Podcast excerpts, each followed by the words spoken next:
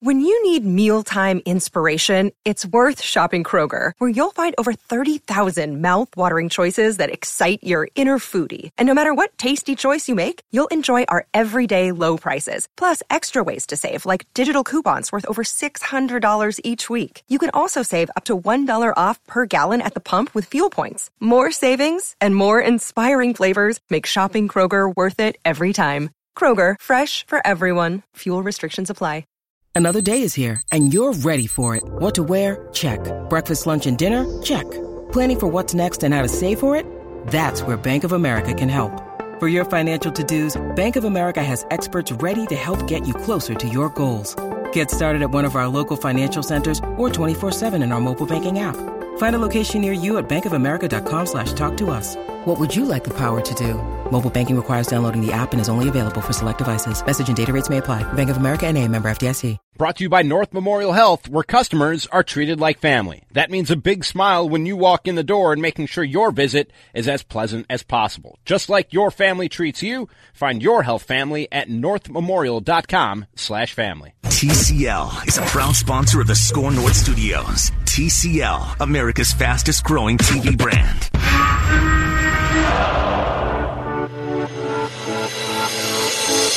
It's Purple Daily.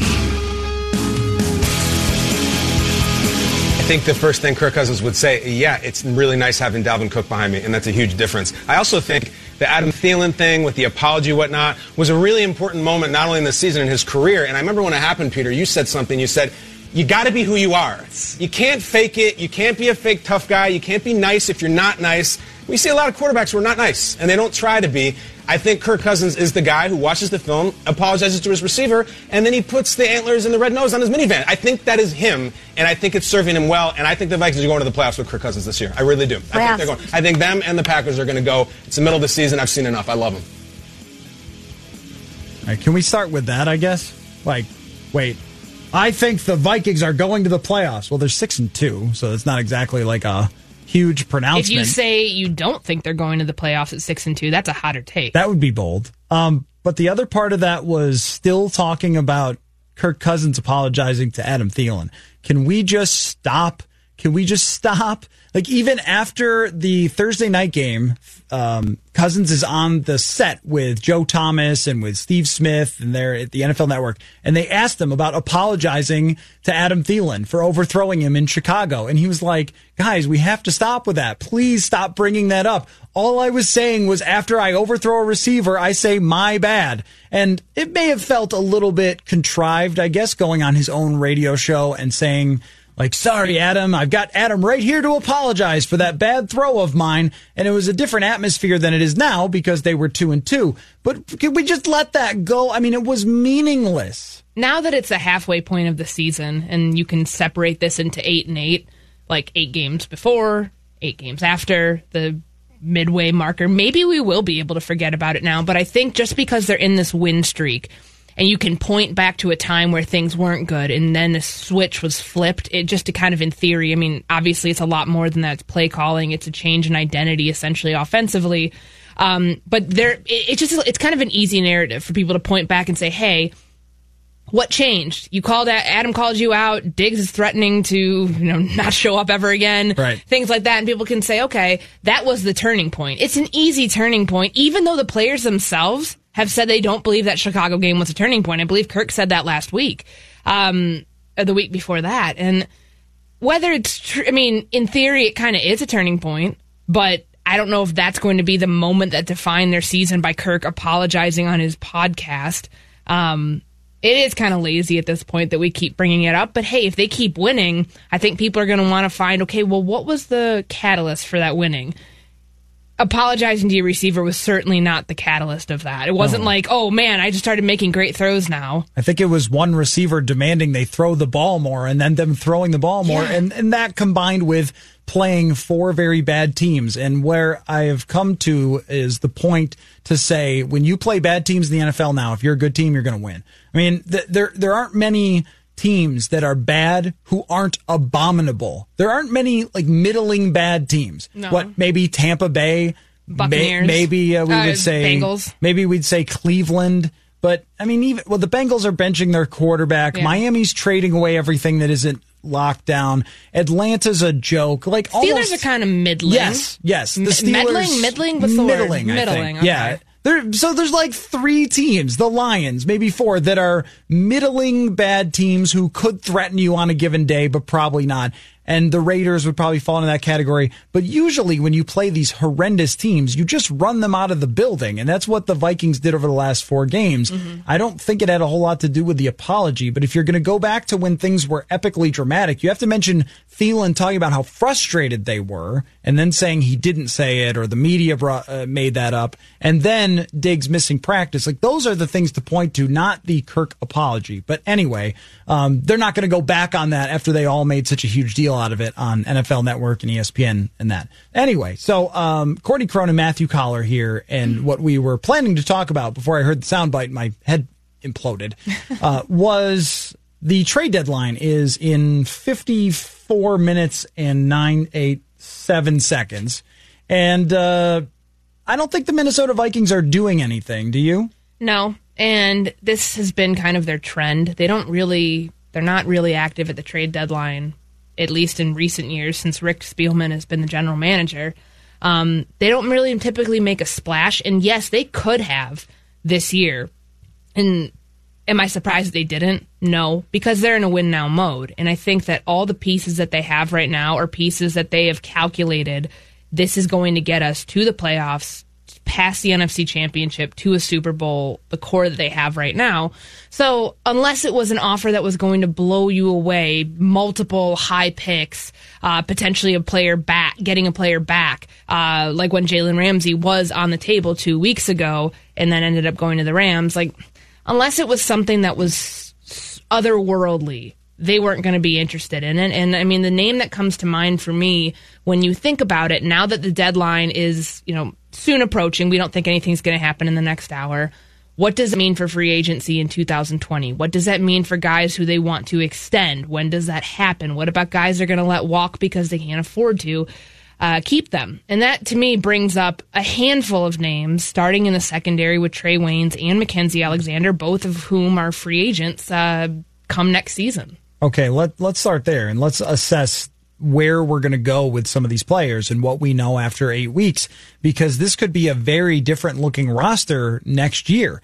And I know that we thought that when they signed Kirk Cousins that a lot of players would leave and they, including, you know, the cap genius Rob Brzezinski found ways to re-sign most of their players and keep them around. But now it's not just about do you have the cap space and can you make it with contract uh, structures? It's do you actually want these players Yeah. to stick around? And well, let's go through the list here because you mentioned Waynes and Mackensie Alexander. Are we just going to say Xavier Rhodes after this year is not on this team? Well, unless he takes a massive pay cut because his cap hit for next season, let me find it. Um, It's twelve point nine. twelve point nine, and and that's that's high. Like, and it only, and he's under contract for two more years beyond this season. His contract goes through twenty or three technically beyond twenty twenty two. He's not on the roster at twenty twenty two. Don't you cannot convince me otherwise of that. But I think that they go to Wayne, they go to Rhodes, and they say, hey. We're going to have to restructure you, or we're going to end up cutting you because they can save money against the cap if they designate him post June one. And I know there's something weird here with the CBA and kind of how that would all work. But if it for for what today, what we know right now, if they designate him post June one, it's ten point nine million dollar savings. If they cut him outright um, tomorrow, the next day, anything like that in February, it's a six point one million dollar cap savings. But you also also incur about seven point two against in dead money against the cap, which that's not the end all be all. It doesn't count against the cap. It's something that you know they, they're constantly paying guys out still that were on the roster at one point, It's- including Laquan Treadwell. it's kind of weird. Um, but I think this secondary is the area you start when you say how different are the Vikings going to look in 2020 and beyond.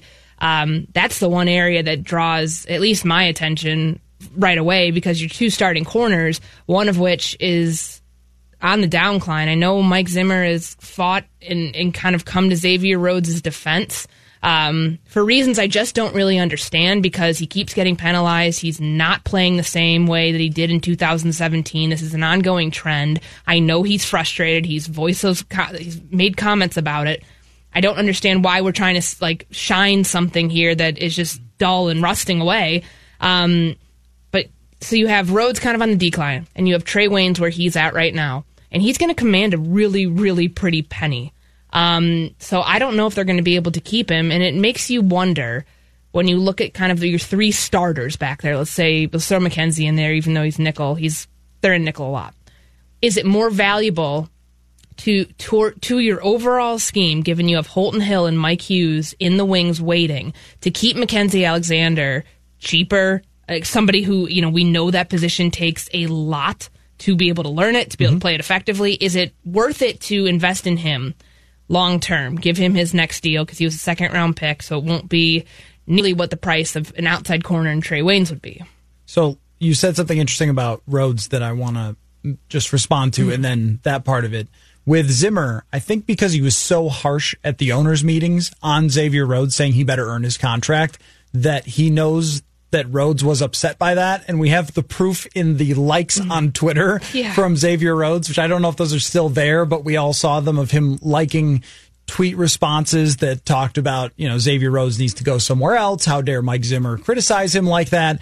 And, you know, I, you're looking into it in a very millennial style, but no one would be happy with being criticized by your coach so openly. And I think he's tried to go back the other way and say, no, no, no, that I didn't mean that. Mm-hmm. I, I, didn't mean that. I, I meant you're great. I meant you're still great because it doesn't really benefit him at all. Just like with Anthony Barr years ago with the tendency to coast thing Whereas, like, this really doesn't benefit you at all to just hammer Anthony Barr, yeah. and you're just going to make him upset. He was also playing through an injury that year, and I, I think that that's been the approach to Rhodes. Is I'm just going to go out there and defend him, almost like with Kirk. I'm going to go out there and I'm going to defend him no matter what happens. But his snap counts have gone down, and not just because of the concussion protocol, but in Detroit as well. He was out of that game uh, more than he usually is, and he isn't shadowing anymore, which yeah. I think tells you that to me the, the actions most, tell you more than the words. And, and, that's the thing. And Mike Zimmer says starting back week five after the Giants game when he wasn't shadowing, and you could kind of tell like, okay, is there something wrong here? It's like, oh no, no, yeah, every week's game plan calls for something different. Okay, but this is the NFL. Every team uses a number one corner to shadow a number one receiver. The fact that you are every not, team that has one, yeah, yes, the fact that you have your your number one corner which, you know, it's up for debate whether it's Rhodes or not. I don't believe it is. Um, you're kind of taking that responsibility away from him because your actions are showing, hey, he's a liability yep. in this type of coverage. Um, and it's not necessarily saying about his athleticism or anything physically, you know, pointing to a decline in play. It's the penalties that are a liability. And I know Mike Zimmer said when I asked him the other night, like, how, do you expect Xavier to play then? He's like, well, he has to play like a power forward. He's bigger than these guys. He's not Mike Hughes. He's not Mackensie. Um, he's not. I guess he's not really it's like a, much of a finesse corner and can kind of you know go up and battle with guys the way that they do. He has to use more physicality in his body to do that as a power forward. That's what Mike Zimmer kept using the basketball analogy of I, I don't know. I kind of took it to be like he's got to get boards. He's got to be, if you're using the basketball analogy here, you got to play clean on the boards. You have to be aggressive down in the low post. You have to be able to body guys around there. Can't foul out. But you can't foul out. Like that's the problem here. Like Xavier's getting a penalty per game, a DPI penalty most times per game. He's got seven and eight games now. Um, and that's a problem. I mean, he's averaging like just the like the the penalties that he's accruing this year, he's going to well surpass where he yep. was last year. He had nine penalties total, second in, in the NFL in, in 2008 in 2018, and now he's on pace to nearly double that. Right, and his coverage has not been any good either. No. I mean, so th- so this is where Zimmer's words don't match up with the facts. Is that um, according to Pro Football Focus, opposing quarterbacks are completing 85% yes. of their passes when throwing towards Xavier Rhodes and 124.7 quarterback rating. So he hasn't he hasn't been even remotely good. And I think that he would have to go a super long way in the second half. Like he would have had to have the best weekend of recovery that anyone has ever had over this last week and come back and play like a shutdown corner for the rest of the year to even be here next year. And then, like you said, he doesn't have any leverage either, so they could just no, cut him if they, they want. They gave him all the like they do in every deal. They gave him his guaranteed money up front in the yep. first two years. So at this point, it's all it's their hand versus his, and they're in a really good situation to say, hey, even if they want to even keep him around. I mean, it's going to be hilarious at the end of the day if they end up cutting him outright uh, without trying to work out a restructure and be like, okay, well, well, what was the point of saying all that stuff and just trying to save face during the 2019 season? Right, right. Um, and that's a good question because we're at the trade deadline and if someone overvalued Xavier Yeah. Rhodes, you could bring back in Holton Hill, play Mike Hughes there, and probably get better production. Uh, that would be the one thing we'd be questioning if this goes sideways with Xavier Rhodes is why were you so loyal to him? Why didn't you move him last offseason when this was predictable? Why didn't you move him at the trade deadline when you had Holton Hill coming back and you knew that was happening and Hill has shown a lot of potential. He's much younger. He's got that same uh, size advantage. And when he was actually out there last year, he was very good. Um, let me circle back to the other two, to Waynes and Mackensie Alexander. Do we think that Trey Waynes is a good cornerback? I was looking at his numbers this morning. I think he is middle of the pack right now. Like this was he's playing in a contract year. This was supposed to be the year that he exploded and showed, "Hey, you guys are never going to be able to afford me in the first place. Um, I'm out of here." At the end of 2019, that really hasn't played out. I mean, I think back to several plays in that Detroit game where Marvin Jones was just eating. Uh, on Yeah, Xavier, he had a worse day than Xavier on Rhodes did Xavier by quite a Rhodes, bit, on Mike. Hughes, and on Trey Waynes. The missed tackle. I mean, there were several blatant missed tackles in this past game against Washington. Um, Waynes has always been really good at, at stopping the run. I mean, I think that that's always kind of been his bread and butter. But some of his coverage grades have been a little suspect. So I don't really anticipate, like when we talk about, well, what is he worth? Can the Vikings afford him? I think teams are always going to be cornerback needy, right? Like as we saw kind of throughout the trade deadline, that was the position that, you know, a, mo by and large, that, that was the position that was kind of the hot one this year. There's always teams that need cornerbacks. Philadelphia is one of them. Apparently the Rams are one of them. Um, just with the moves that they've made, you know, to and from their team. Um, so I think that there's always going to be a market for somebody like that, whether you're, you know, an elite corner like Jalen Ramsey or you're a middle of the pack guy like a Trey Waynes. But to say that he's blown anybody away to think, oh my gosh, he is gone because he's going to make, he's going to reset the cornerback market in 2020 is, that's just not true. So he ranks right now just in coverage, not his It's overall like one, grade. isn't it like, It's uh well he ranks 60th out of 81 Yeah. Mm-hmm. corners who play regularly. And his quarterback rating against is 98.4. So I mean teams are having a good time throwing at Trey Waynes too, which is really I think says something about Mike Zimmer and his defense and their pressure and also their linebackers and how well Eric Kendricks has played to the fact that the Vikings aren't getting totally lit up on defense in the passing game. But when you look at their overall numbers against the pass, they are not Mike Zimmer like. Um, the Vikings defense is either ranked third or fourth the last four years in quarterback rating against, and I'm going to look it up right now because it's updated after Sunday. Uh, let's see. So now they're 18th. They're 18th in quarterback rating against right now. We never would have expected that for this defense, but the secondary just hasn't been the same. When your two starting corners aren't playing well and they're being attacked a lot, uh, they're just not as good as they were in the past. And I have to wonder, just because of how corners age, and I don't think Waynes has ever been really good. He's been a good tackler, but yeah, and I mean, he's always he been good against the lot, run. though. Yeah, Like- always good against the run. Yeah, that that's what we've known about him. I remember when you know year three is always the year that Mike Zimmer talks about, like it Mm-hmm. finally clicking for cornerbacks. That's what it did. That's the progression that he had with Xavier Rhodes, with Trey Waynes, um, and with others throughout their careers. He hit year three in 2017. I wouldn't say he peaked then, but there hasn't really been anything that blows you away to think, man, it is really coming together for Trey Waynes here in 2018 and 2019. I think what you see is what you get with him, and I don't know if it's going to get any better anywhere else, but he's always going to be a commodity just because of how important that position is in a passing league. Despite, I know what we talked about with his grades and coverage, he still is decent to really decent on the back end. I mean, he has moments where he flashes. I think probably more than Rhodes Rhodes has in, in the last two years. Yeah. Uh, I think what you have is pretty much mid pack, replaceable, a guy you don't pay. And w- like if you put Mike Hughes or Holton Hill in with all the throws and all the plays that Trey Waynes was in this year, it's probably the same or better.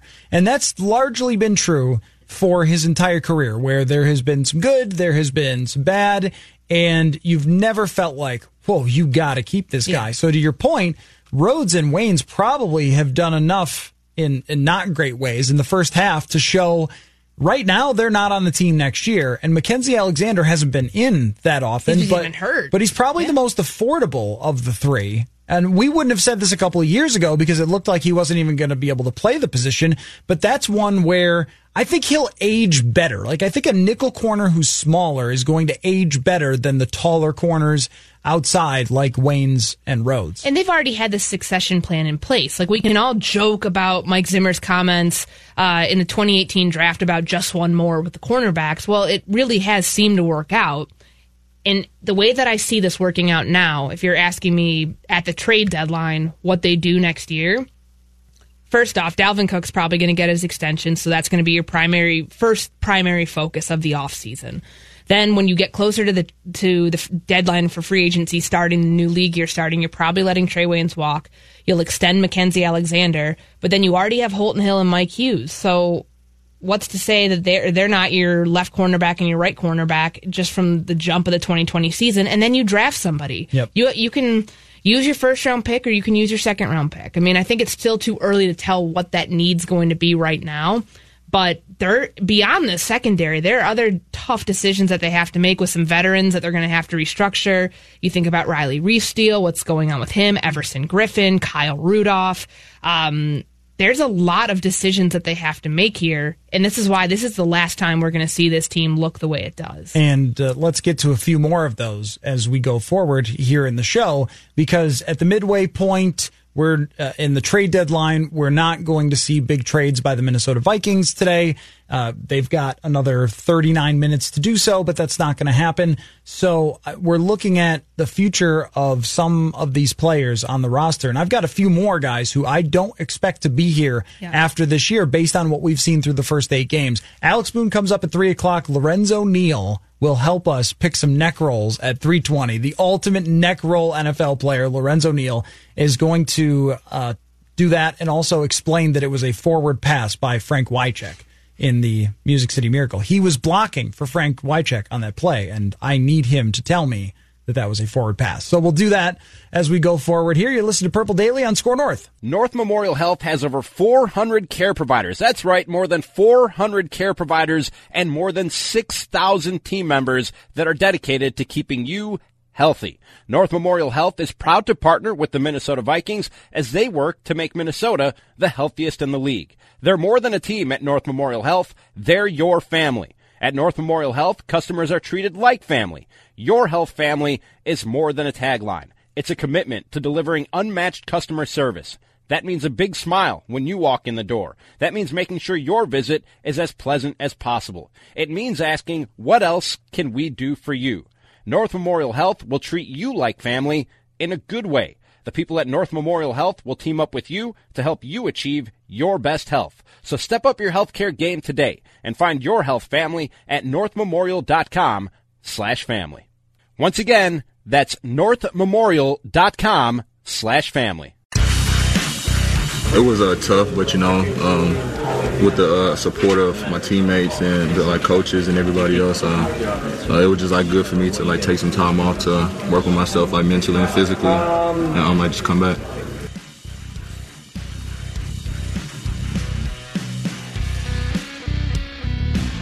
That was Holton Hill there, who now can come back. Is there a roster move coming, Courtney? There's got to be, but it, they, I remember looking back at uh, when they did this on the last like high profile suspension that they had with Michael Floyd in 2017 when he had a four game.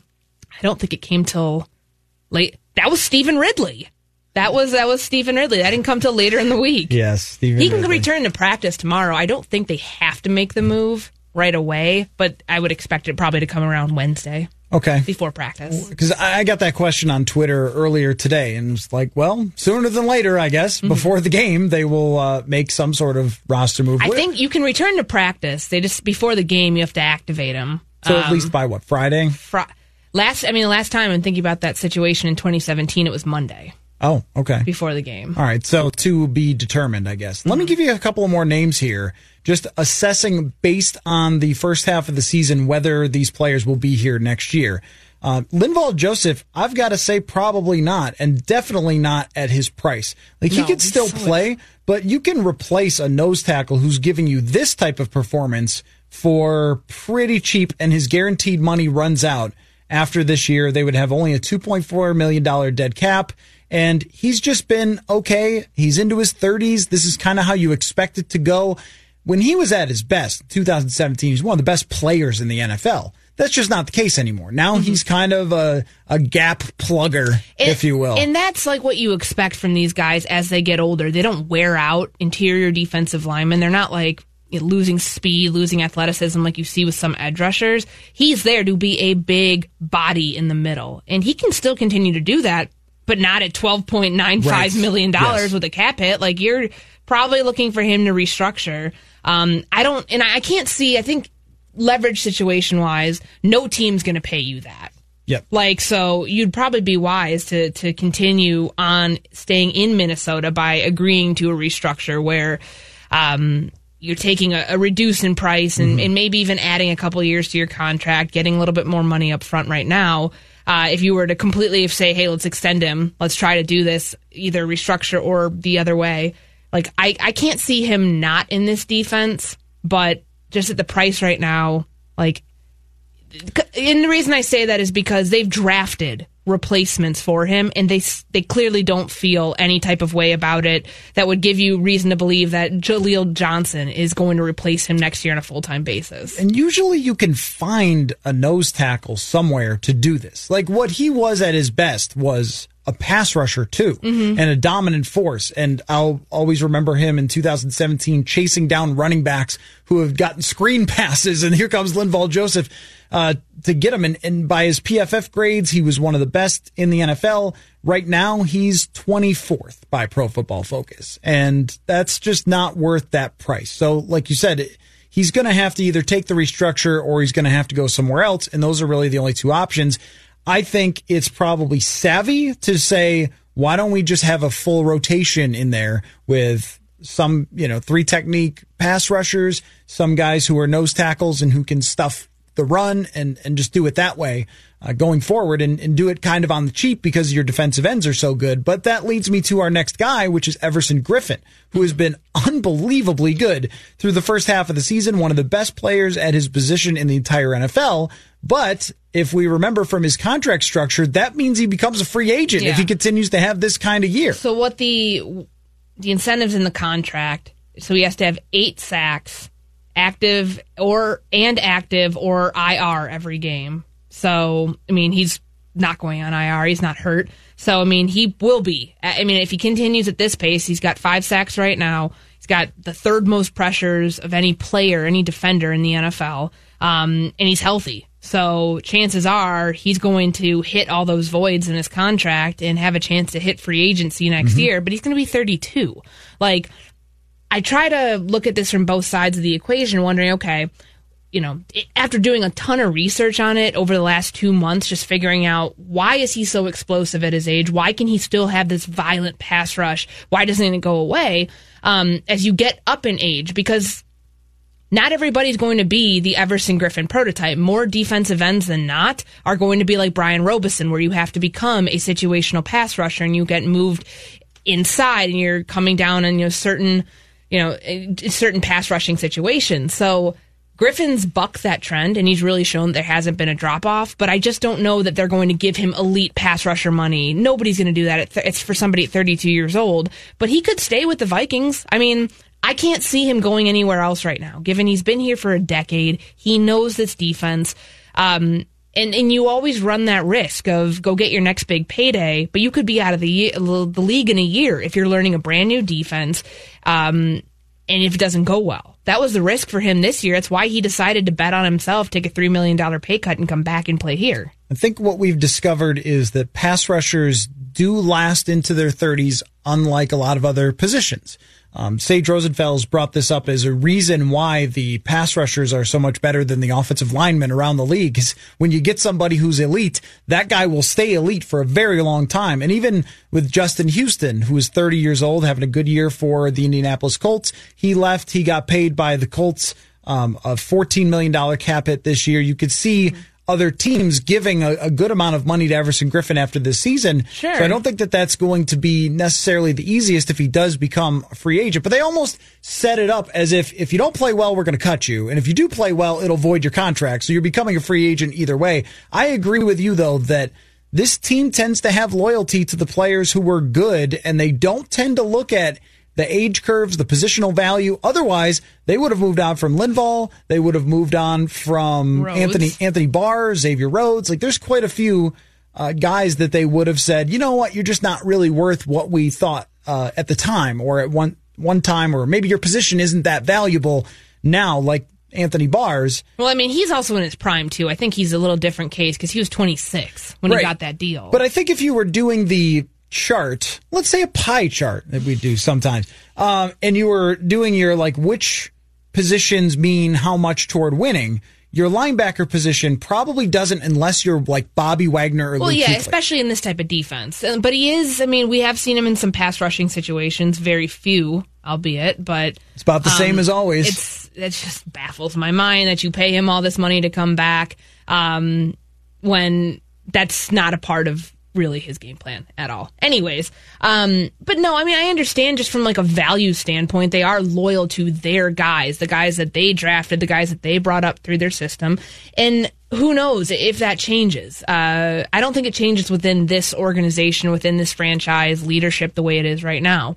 Um, if for some reason, like thing, you know, down the line, when Mike Zimmer retires or is fired, same thing with Rick Spielman. I mean, maybe that does change because of a new mentality, but I think it's safe to say that there are very few other organizations in the league who are as loyal to their veterans. Yep. Even if they're past their prime, even if they're showing signs of, okay, this is probably the end, um, in, in paying them big dollars to come back. I mean, Kyle Rudolph is a perfect example of that. The where he feels his value is and where the Vikings felt his value is. That's why it took so long to get that deal done in June. But he's somebody that I think of immediately when I think of 2020 and wondering if he's going to be on the roster. So that's exactly where I was going to go next. And he has a really interesting contract. I think Irv Smith has proven that he could be a full time tight end. I think Irv, He looks in really theory, has passed him already. Yeah, I think so too. And he probably should in snap count. Yeah. He can block better than Kyle Rudolph. From what I've watched on tape of Irv Smith, I think he's a better blocker and he's a rookie, which really blows me away. Yeah. And looking at, and it's a bit of a different situation because one team has a quarterback, uh, but he's played better than Noah Fant, who everybody really loved, and probably better than TJ Hockenson too. He's been really good. And it looks even better when you start focusing on the small things like him running routes when they don't throw him the ball. You don't focus on it, but a lot of times he's running good routes and he's open and he's blocking people and picking up blitzers and things and, and doing a good job in run blocking. All the stuff that we questioned, that we wondered, is he going to be able to do this stuff? But I guess coming from Alabama, he knew how to do a lot of it. Um, and, and what's interesting to me, just as a side note, is they haven't lined him up in the backfield yet, which we he might has see. Really, he's very seldomly been used as a fullback, and that was a big part of his of his role at Alabama. Right. So they could do that even more. But looking at Rudolph's contract, here's the thing that jumps out to me. If the Vikings cut Rudolph after this year, they'll have to eat a lot of dead cap, mm-hmm. $5.8 million, but they will not owe him any cash. Zero cash will come out of Zygi Wilf's pockets if Kyle Rudolph is cut after this year, which is interesting to me. And after this season, wouldn't they have a good case to go to him and be like, sorry, bro, that contract when we signed it uh, was not what we got out of you this year? Because now they're talking about him as a blocker. Like, okay, well, you could sign a blocking tight end for a million bucks. Yeah. I mean, he's getting paid top 10 tight end money, top 15 maybe, and he's not performing like that. And it's really, it's just the role that he's been delegated in this offense. It's not saying that he's gotten worse. Um, I don't think, you know, his blocking is what it is. Is it better than where it was a few years ago? According to Mike Zimmer, it is. Um, but what Not according to PFF, but yeah. and, and I think it is kind of telling. I mean, just you know whether Kirk Cousins trusts him or not. Um, you know, Kyle's out there quite a bit, and a lot of targets have not gone his way. There's been a few games where they have, Detroit being one of them, but he's not the red zone target he was two, three years ago.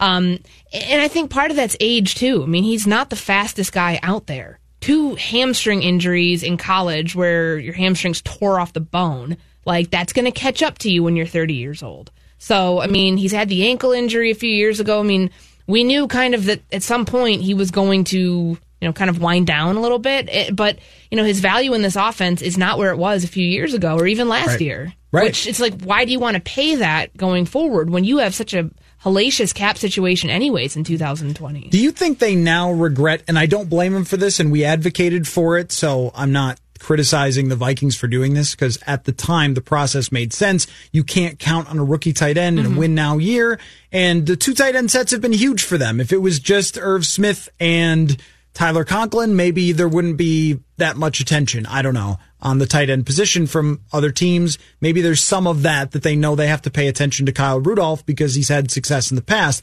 But if you were to ask them now, would you do it over again, that contract? I'm sure they would say no. They would not want to sign up for dead cap money, a lot of it over the next four years if they decide they want to move on from him. But when you, when you look at this roster for next year, based on what we know so far, think about the level that you could raise it to if you took some of these underperforming players that are being overpaid and had better players in their prime that you sign in free agency or that you draft sliding into these positions.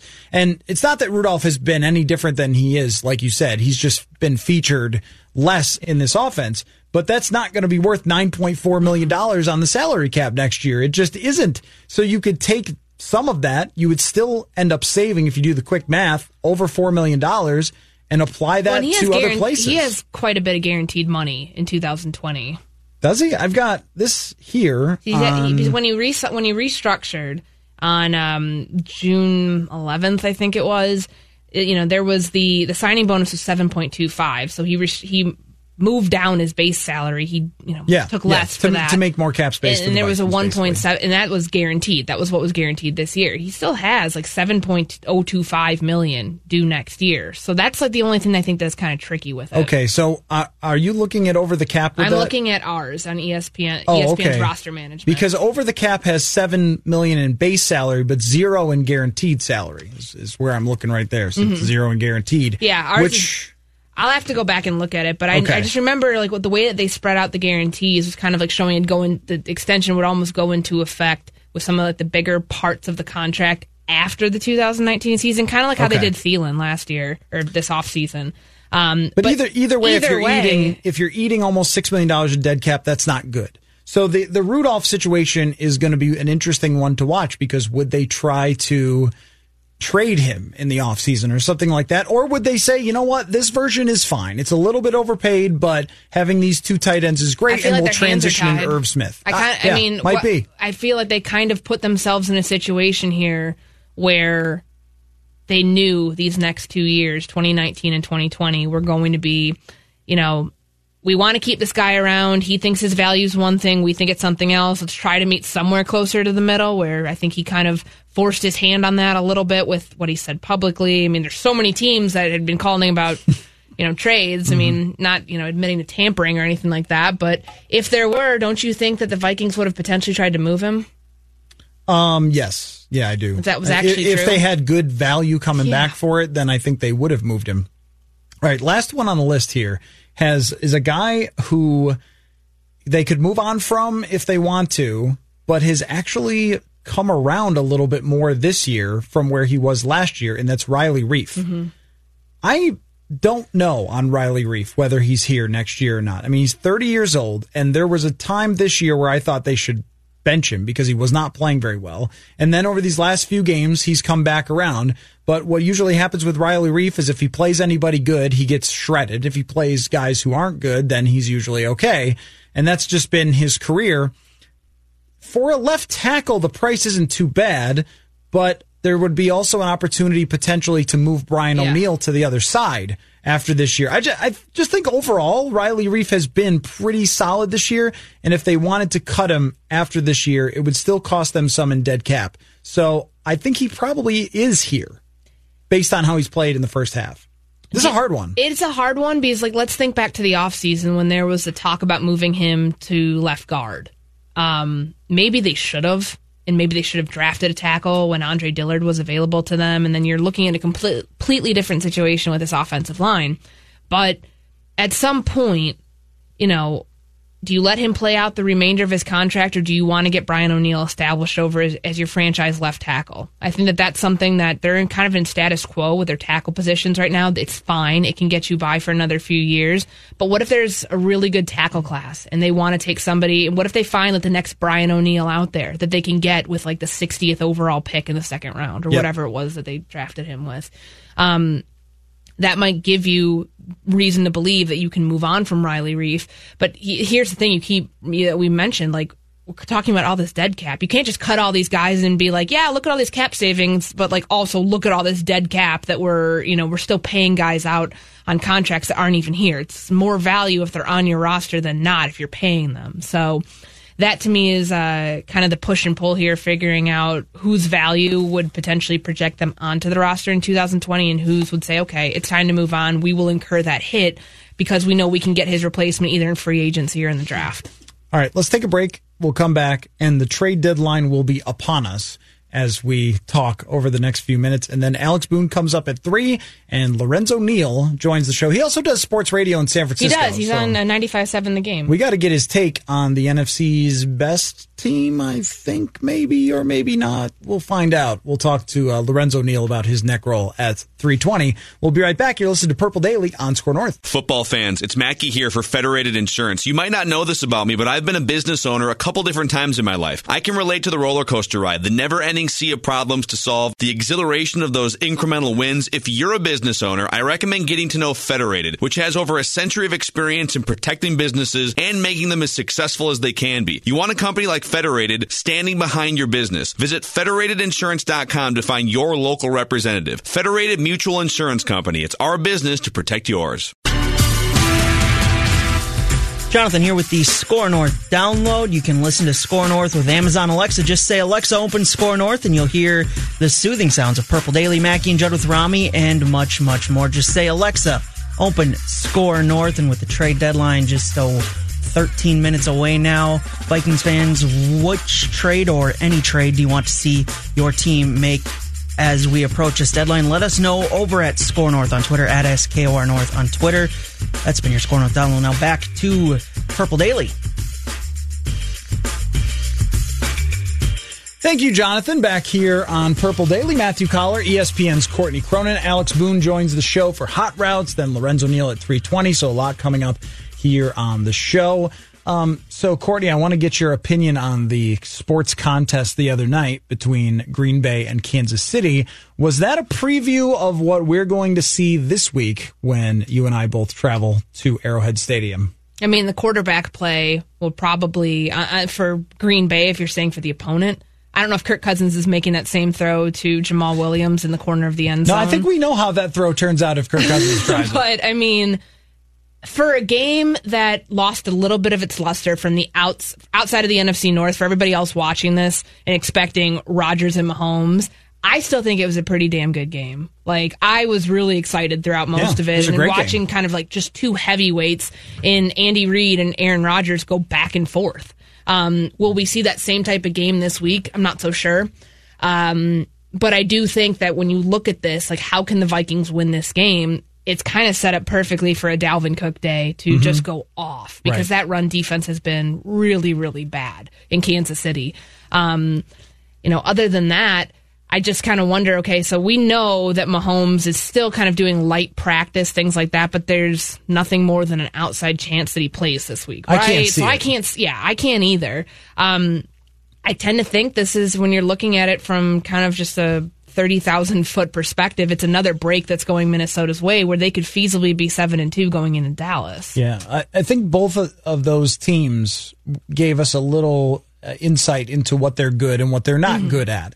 Like the Packers have Za'Darius Smith, who's a great player, and Jaire Alexander, who's a great player, but they're not an uh, impenetrable defense that even Matt Moore and Andy Reid found ways to move the football on Green Bay.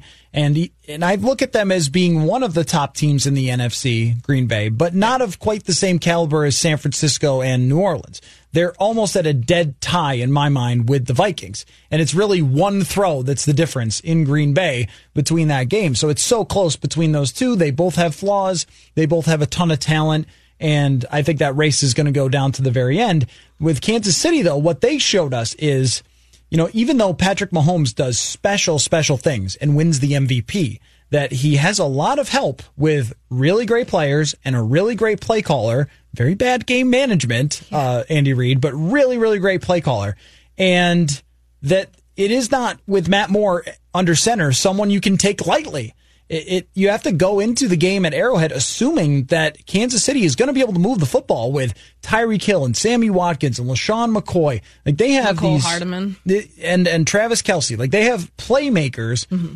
And even though they they have flaws and their offensive line isn't that great, they know how to use you know misdirections and unique play designs. They had two guys go for a shovel pass and then threw it down the field the other night in a really brilliant play design. So th- this is not one where you go to KC and think, oh yeah, well Vikings got this because it's Pat, not Patrick Mahomes. Like th- Matt Moore could still beat them with as well as he played against Green Bay the other night. And that that comeback that they staged in the second quarter through the third quarter, I mean, that was a close game. And that was because of quarterback play, some really well designed plays for Matt Moore to execute. And I just don't think you can rule out anything when Andy Reid is your play caller and putting a, a backup quarterback in a situation where he's making some pretty darn good throws. Question for you. Yes. Do you think that the Vikings on the road on grass is a real thing, or is it just been a recent trend that's small sample and random? Like even going back to 2017, they lost to Carolina on the road on grass. Then they lost in the NFC Championship on the road on grass. And we've seen them struggle at times getting pressure on the quarterback and playing the same level of football. They lost to Chase Daniel on the road on grass. Well, in Green Bay is technically a mixture of grass and turf. I don't know if you're aware of that. I it's not, not solely grass. I did not know so, that. Um, I don't know if you count that in places that they've struggled. I'm going to go with yes. I think I, I th- it has enough grassy nature Yeah. for, for it to still be is grass. Met is MetLife grass? No, I think that's turf. Turf? Okay. Yeah. I mean, it's outdoors. Yeah, I think I mean, do we want to go with like outdoor? I don't games? know. I don't know. I- I've gotten that question a few times, and I don't know what to make of it because it is true that it seems that when they've gone on the road to the places that have grass, they have not played the same caliber of football. Mm. Um, but that could be. It could be just that that it's been a few good teams. Like the Bears seem to have their number with their defensive line, and they almost beat the Packers, except for it was you know an interception late in the game. But I think going to Arrowhead is hard. Yeah, I think it's one of the hardest places to play in the NFL, as we found out throughout, you know, this this run that the Chiefs have gone on since Reid has taken over, and it's loud. It's gonna. I mean, I think they are kind of lucky that it's not a primetime game. Just coming out of the break, do you really want that type of spotlight on your team when you've been doing so well? I think it kind of the fact that they're in this twelve o'clock window on Sunday in Week Nine kind of might balance out some of the expectation. Maybe take away some of the hype of this game that's I mean the game has already kind of had the, ga- the hype taken away just with Mahomes being out. Right. But is grass the reason for I don't think them? so. I don't think so. I, think it's probably just that it's I would love to know what Mike Zimmer thinks about that. Yeah. I think he would very much dispel that notion with um with some very funny words. Yeah, I guess I, I don't want to be the one to ask him. It's just I've gotten that question on Twitter a few times that it's not completely wrong by the recent numbers over the last few years. I think years. it's coincidence. Yeah, what probably. Wouldn't it be harder to play on turf when you're slipping and you know you have more risk for injuries and it's you're falling to the ground? It's harder on your body. I do think that they are a noticeably different team on the road than they are at home when Mm-hmm. they're not playing teams that are a joke. Sure, sure. I mean that's that's a narrative that I will buy into, not like the surface of the play the playing surface, but they are a different team when they have something to prove on the road. They had something to prove in week 5 coming off of the 2 and 2 start and you know the all the comments that came out in week 4. They had to win that game against the Giants. They had to win that game against the Lions to kind of establish a little bit more dominancy in the NFC North. They took care of business in both of those venues.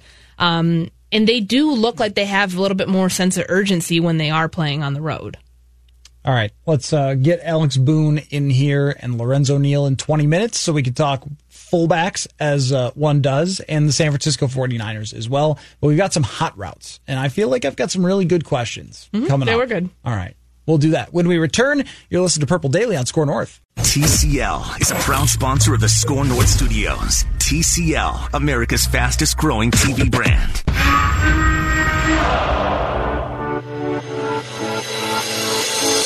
It's Purple Daily. Call caller has questions. Blue 58! Blue 58! Go! And he wants your answers. Three! Drag, drag, drag! Red Polly! Blue Poncho! In rapid fire fashion. Gun flex right stack. 394 Dragon Smoke.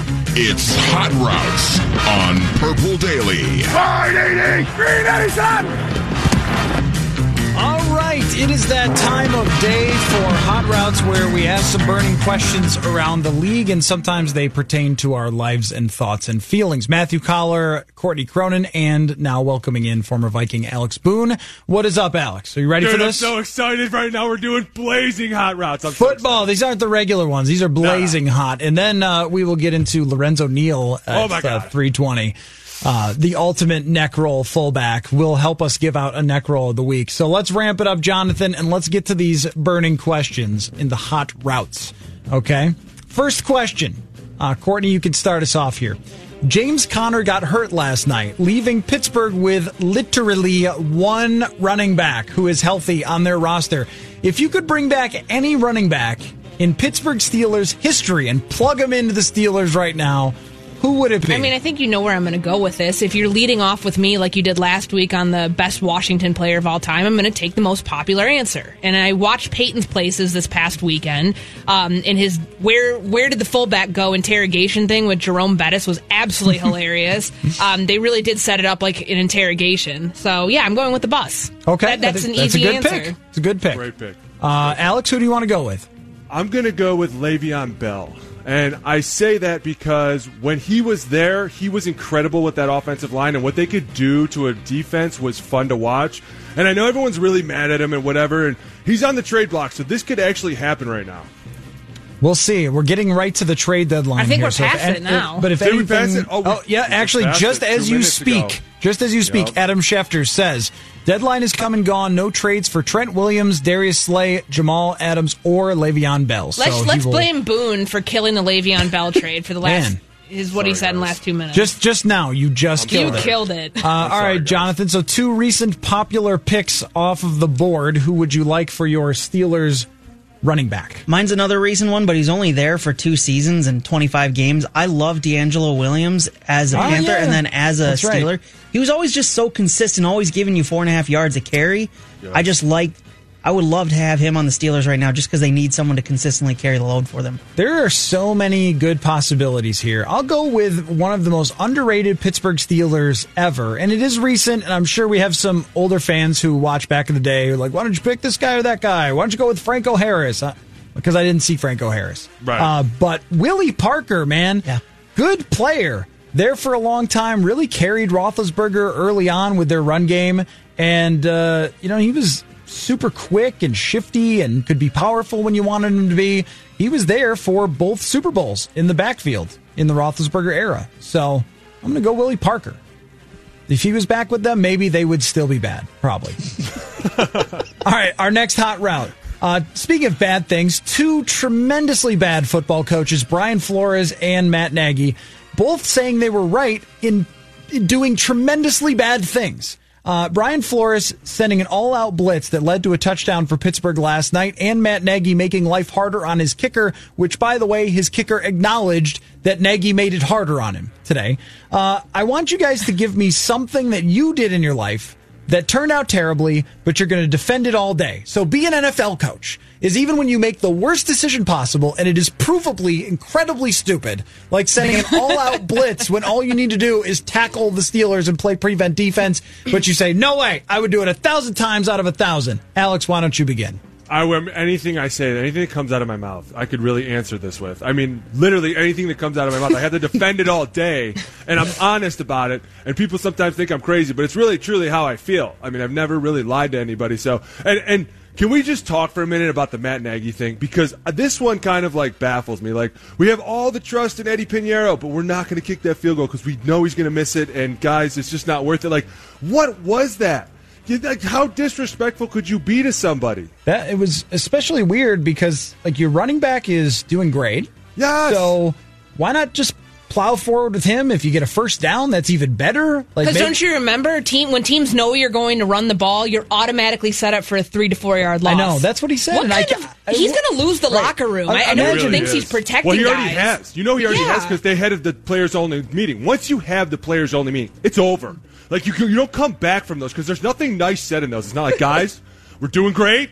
I just thought we would take five minutes to talk about how awesome we were. It's like, listen, I don't mean to be the guy that stands up here, but it's your fault, your fault, and your fault. I'm out. Later. And, and the coach is great, though. We Yeah, love the coach. We love this guy behind us. I mean, cool. if if you are a guard on the Chicago Bears and your coach says, "Well, if they know we're running, we're going to lose four yards," you're like, "Uh, Thank you. excuse Excuse me, I had a hundred yard rushing day. Right. Uh, you, so you you're saying that I spitting was going to over that? get blown up and give up a four yard loss? Oh, okay. Uh, tough. but all right, you still didn't answer the question though. Are you just going with everything in your life because that's a major cop out? That, that pretty much. I mean, I couldn't really nail it down to one thing. I mean, think about all the times you've questioned me. I've been like, dude, I'm just telling you the truth. You're like, yeah, you're, I guess you're right. I'm That's, like, uh, this is a Courtney Cronin style answer. No, I actually have a very good answer. Okay, for all this. Oh, go, here we go go. ahead. Please. Go ahead. So when I was 16 years old, right after my birthday, my parents got me a used car, and that was around the time that this song called "Ghost Ride the Whip" by Oh, Mr. Fab gosh. came out. You did not ghost ride your whip. Would you let me finish my story, please? Oh my God. Um, so we're at, we're at a friend's house uh, at a bonfire, and we go out. The front. God, I'm going to get through this. Um, anyways, we go out in the front yard and like get in the car because I was kind of getting ready to leave. So some of my friends jump. I had a Toyota Highlander. They some of my friends jumped on the. Um, the bumper. And I was like, you guys have got to be kidding me. What are we doing? I ghost ride the whip. And I was like, okay. So they were fine. Like, and then this other girl who will not be named on this show, let's just call her Barbara. It's not her name. But Barbara gets on and proceeds, and I'm going about like two miles an hour. And she falls off Oh. and cracks her head open. Oh no. And it was a whole scene, and her mom came over and threatened all of us, and it's like, "Am I going to have to tell your parents about this, Courtney?" Oh, no. I'm like, "No, woman, I will handle Barbara's it. mom. Barbara's mom, I will handle this myself." but you know what? I don't regret that. si- I don't regret it for a second. It's your fault you fell off the car. It's your fault you cracked your head open. Like, hold on next time. I had a ski rack on top of my car, a Hmm. Okay. luggage rack. So Like, someone else was riding your whip. yes, I was driving. ghost riding. Okay, but your if whip. you're driving, then it's not ghost riding. Yeah. Ghost riding They is were- when you get out of Yes, the car know, and jump on understand. top of it. The song came out. That is what we All right, did. It was okay, all right. 2006. Still But I didn't- defending the I did- decision to this day, like I will NFL defend it coach. till I die. Uh, it's Jonathan, Barbara's fault. I don't really. I was. I've been thinking about this question. I couldn't think of anything that turned out terribly for me personally. I'm going to go with the corn dog suit. it didn't turn out terribly. The hilarity was fun, and I would defend doing that again. But I mean, it's probably changed the way some people see me. um, yeah. Well, the corn dog suit. I mean, it was funny. Yeah. I, I'll defend that- You'll that it defend was the funny, corn dog yeah. suit.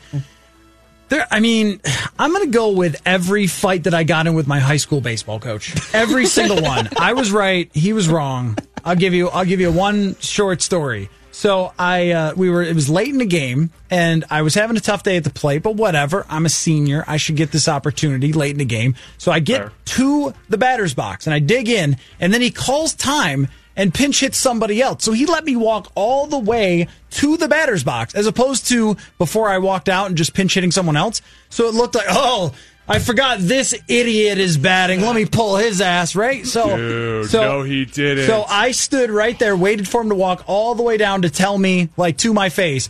And then I slapped my own face and said, "That's a bleeping slap in the face, you bleep," and then walked back to the uh, the dugout, and then we had it out in the dugout as well. But I would defend that all day because if you're going to pinch hit for me, do it before I walk out and dig in, and then you make me look like an idiot. But there's like fair. 30 more of those. Dude, those are fighting words right there. I agree Yeah. with that. All right. There's a better way to do that. All right, moving on to our next. Who is Teddy Bridgewater playing for next season? Who wants to start? Alex, you want to go? Give a real answer, Yeah. maybe? Yeah, I do. I have some serious answers here. I think that one of them might be Tennessee. I just think that with the way they're going, and they're, they're going to be obviously, I don't think Ryan Tannehill's like they're like, hey guys, we just found a diamond in the rough. Like that's not going to happen. Yeah, I so agree. It could possibly. I mean, that's you know what I mean. Tampa Bay is obviously going to be another one, and not only that, but I kind of like the Teddy Bruce Arians because I played for Bruce, and I know how he is. Like personally, and I know how Teddy is, and I think they really jive together. I love Tampa one- Bay for this. Yeah. Dude, because he's like the air it out, Teddy. Do what you want, roll around, move around, get to throw it, and have some fun with Mike Evans. I think that's a big one. And also, I'm going to say two that everyone's going to laugh at me, but it's okay because everyone laughs anyways. Panthers or Falcons? Oh, Just- Falcons. Maybe not the Falcons. I just you never know. I don't know. Panthers, though, I could see if they move on from Cam Newton. They're not giving the job to Kyle Allen after this week. No, dude. After what just happened last week, no, no chance. What do you think? The Courtney? Chicago Bears. Oh. And why I say that? Because if they keep him in New Orleans, let's say I have a feeling Brees is going to come back and say, one more year, one more year, and they're all going to cheer. Everybody's going to be like, wait, well, what do we do about Teddy? Because we need to pay him starters money. And as we know in New Orleans, their cap situation is worse than the Vikings because they just keep kicking that thing down the line, and eventually that credit card bill is going to come. So he wants starter. He's going to have to be paid starters money.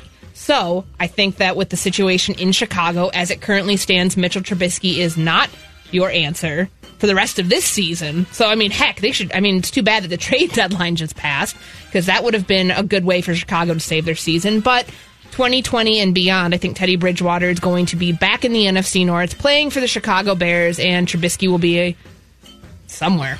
I Backup mean, somewhere. Backup. Uh, what do you think, uh, Jonathan? Try to turn on my mic. Uh, Tampa Bay. I mean, you guys mentioned it in SKOR North Live. Tampa Bay's got some nice pieces. It's Florida. It's not his home in Florida, but it's a different part of Florida. And you know, you go from one good offensive coach to another, and Bruce Arians. Plus, you have some nice pieces on the offense. Yeah, I, and uh, I think that the fact that they have those wide receivers there Yeah. would be really great for Teddy, and they can continue to build the offensive line. And with him, they're a playoff team, or at least really competitive for being a playoff team, as opposed to really bad with Jameis Winston year after year after year. I'm going to go with the New Orleans Saints. Here's how I see this playing out. Drew Brees gets to the Super Bowl. He beats Tom Brady in the Super Bowl. He walks off John Elway or Peyton Manning style. He says, I am a GOAT. Goodbye, everyone. Thank you, thank you, thank you. And Sean Payton says, All right, Teddy, it's your ball game now. You could throw to Michael Thomas and Alvin Kamara for the rest of your years. I think that's how it plays out, that he is a New Orleans Saint. You don't think year. that Brees is going to come back and say one more year? I not if they not if he wins. I think if he wins the Super Bowl, which he very well could. Yeah. That team is great. Uh, then I think he calls it quits. It's like the legendary quarterback thing to do. Then people would talk about it forever. They'd be like, Elway did it, Manning did it, Brees did it. I I think that'd be really cool for him. All right, last one. Uh, Joe Flacco's hurt. Surprisingly, after he trashed everyone in the team, then he's like, oh, he's out now. Uh, so Brandon Allen is going to start against the Vikings in a couple of weeks when the Vikings play Denver. I've never heard of Brandon Allen, and you guys know my affinity for backup quarterbacks. I have never heard of this man. I want you guys to give me the first random quarterback that comes to mind and then tell a story about them. Go ahead, Alex. You played with a lot of them. All right, so the first one that came to my mind when you said backup quarterback was Blaine Gabbert. And- Love Dude, it. you- Love it. You, you laugh, but Blaine was the greatest because he was one of these guys when he was on the field, he'd get so amped up and so mad. He'd be like talking under his breath, like he'd throw the ball and the receiver job, be like, God, are you kidding me? God, God can't even catch a ball. Good God. And then, so you'd be like in the honey, you'd be like, dude, is he all right? He'd be like, oh, yeah, it's totally fine. He's just really mad the guy dropped the ball. He'd be like, dude, you know what? Just, just go. Just go. Go ahead. Come on. All right, come on. Come on, let's go. Like, he just so spastic and, like, wild. He gets so mad, and you were like, dude, this guy's going to fight somebody. but he was so fun to be around. Blaine Gabbert. Uh, awesome person. Awesome. Love him. Jonathan, first random quarterback that comes to mind, and then tell a story about them. Uh, Tony Banks came to mind, backup quarterback for the Rams and then Ravens and then uh, Washington and Houston. He comes to mind because I was back in my younger days. I was a Rams fan when they had the greatest show on turf, and I remember watching the NFL documentary about that season. And they, when they talk about uh, Trent Green going down to injury, they show Dick Vermeil talking about we're going to get behind Kurt Warner, and then they quickly talk about Tony Banks as one of the options. Like he basically shoved him. I was like, Nah, you're not going to be the guy. no, we're good, dude. No, no, no. and then they immediately trade him to the Ravens, and then he becomes a backup for Trent Dilfer That's on right. another Super Bowl winning He- squad. That's right, and he started that season. Yeah. as their starting quarterback and got benched for Dilfer, and then they won the Super Bowl. Uh, Courtney, random quarterback, go. I don't expect any of you to know the name Moses Moreno. Oh, of course, yeah, Bears. How would you know that? He was there for like a year and he didn't do anything. Journeymen are my business. Okay. Well, he was the first name that came to mind, and I wanted to look a little bit further into what happened to him after that. I didn't know that he went to go play for the Chargers for two or three seasons. Um, but I did look up his LinkedIn, and he is the president of a heating and air conditioning company Oh, now, good for and he has been for eight years. So hats off to Moses Moreno. Good he for did you, not, Double M. He did, Good for you. he did not set himself apart from No. the crop of very mediocre, very forgettable quarterbacks of the late 1990s in Chicago. Tell you why, because on Madden 99, I would take any quarterback with any speed and I would put them in and try to run with them. And Moses Moreno had speed. I don't know if he actually had speed, but Madden used to have a problem with any I mean, he was a seventh round pick. any quarterback of color. They would give a bunch of speed to, and I, I'm just saying Good that Lord. happened. That it's probably a mistake. Uh, I'm going to go Luke McCown because here's why. Luke McCown, late in the 2004 season, played against the Buffalo Bills. And for whatever reason, I remember this game so well as being the worst quarterback game I have ever seen in my life. He just looked like he was a high school quarterback against an NFL team. He went 8 for 20 with 62 yards, two interceptions, a 25 rating, and was sacked six times for 65 yards. So do the math there. He was sacked for more yards than he gained passing.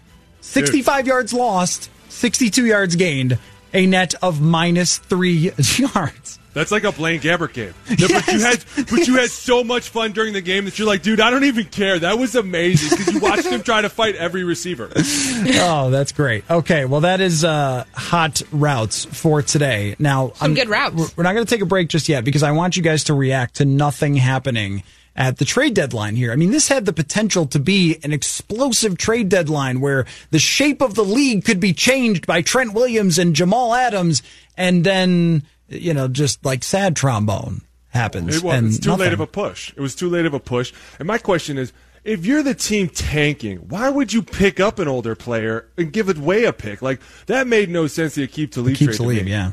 What were, what were they thinking? Like were they like, you know what, guys, we're completely tanking. You know what though? I'm a big keep Talib fan. Guys, get him on our squad. Let's go. I mean, he's a great guy. Like great, Great for guy, the, I'm great sure, for the yeah, culture. but no, I don't know. He usually He's probably so pissed too. He went from the Rams to the Dolphins. He's like, dude, I my agent's fired. I I hate my coaches. I hate everybody. He's probably so mad. I, I was saying great guy sarcastically, like he's been arrested a couple of times and all that. I'm sure Uh, he- but but it's been better recently. What do you what do you make uh, Courtney of this though? I mean, I mean, none- he was on IR, star- so I was kind of I was a little surprised by that. but none of these star players No, moving though. That that to me is very surprising. The Trent Williams one is just another black eye for this organization in Yeah. Washington to show that this could have been done months ago when he says, "Hey, I don't want to be here." Well, why didn't you try to figure it out back then?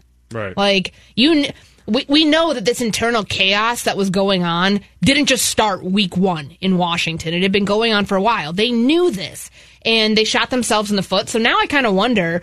What's going to happen to him? Is he going to stay around, like, and kind of have to do like a, a Melvin Gordon type situation, like walk back, tail in between your legs, like, okay, I'll play now. well, that's Like- what is No, being reported chance. right now is that Trent Williams is going to report to play. He is. That's what it. Yeah, that's what's being That is- reported right now. So So what do you What's the gain in that is point? the question. You're right. Yeah, like, You've missed half the season, and now you're going to show up. You first of all, your team is decimated right now. I wouldn't So how come do you- back. how do you think they feel? They're going to be like, dude, where you been? Like we really could have used you for some of those games, and now you want to come back? maybe his best chance to earn more money in the future would be my guess. If he plays second half of the season, he's really good. And then is his contract up after this year? I think it was it 2 I'll, more years? I'll check. I think it was two more years, but Yeah. maybe he can prove that he's worth trading for for somebody else. I mean, this is this is a situation that um, I think was botched from the very beginning. In in the offseason, when he said, "I'm not playing for you guys," then they should have said, "Okay, we're going to trade you then," and, and taken a first round pick back and started their rebuild. Instead, yeah, he does have two years left. I think he needs this for the accrued time playing in the NFL.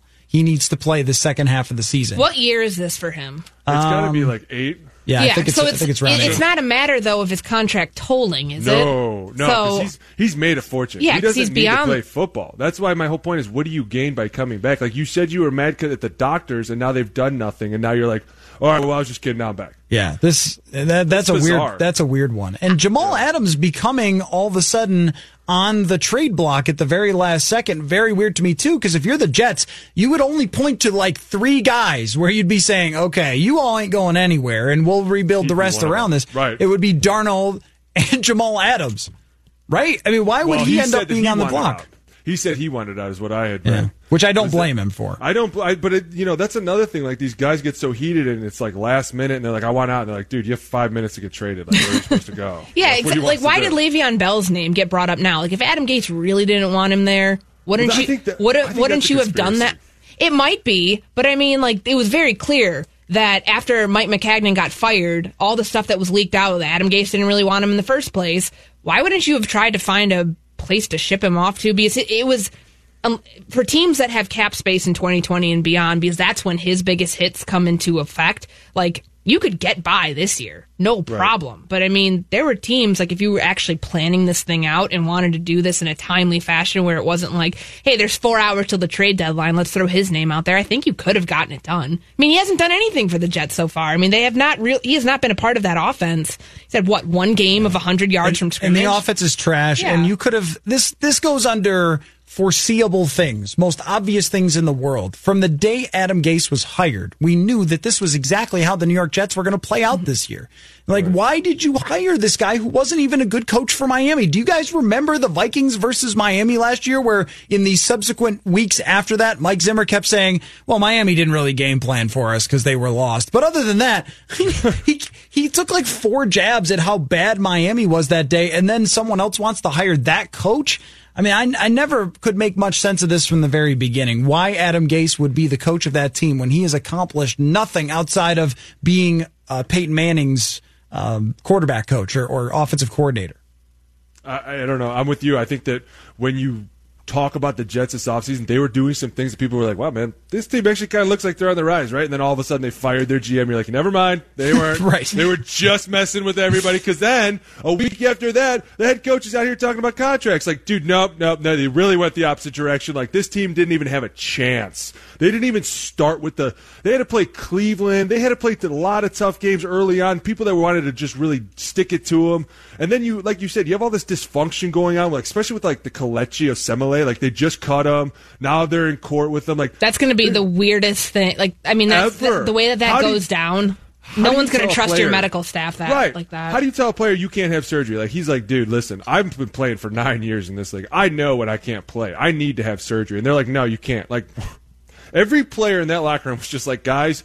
We really better think about our health going forward because Right. they just cut Kelechi and they're taking him to court for it. What do they think about us? And the head coach has already made it apparent that he doesn't like half the team because their salary. Like, dude, you're not the owner. Shut up and stop stepping out of your own box. All right, we got to take a break. We got to get Lorenzo Neal on the show when we Can't wait. return. He is doing uh, San Francisco Sports Radio, also one of the great fullbacks of all time.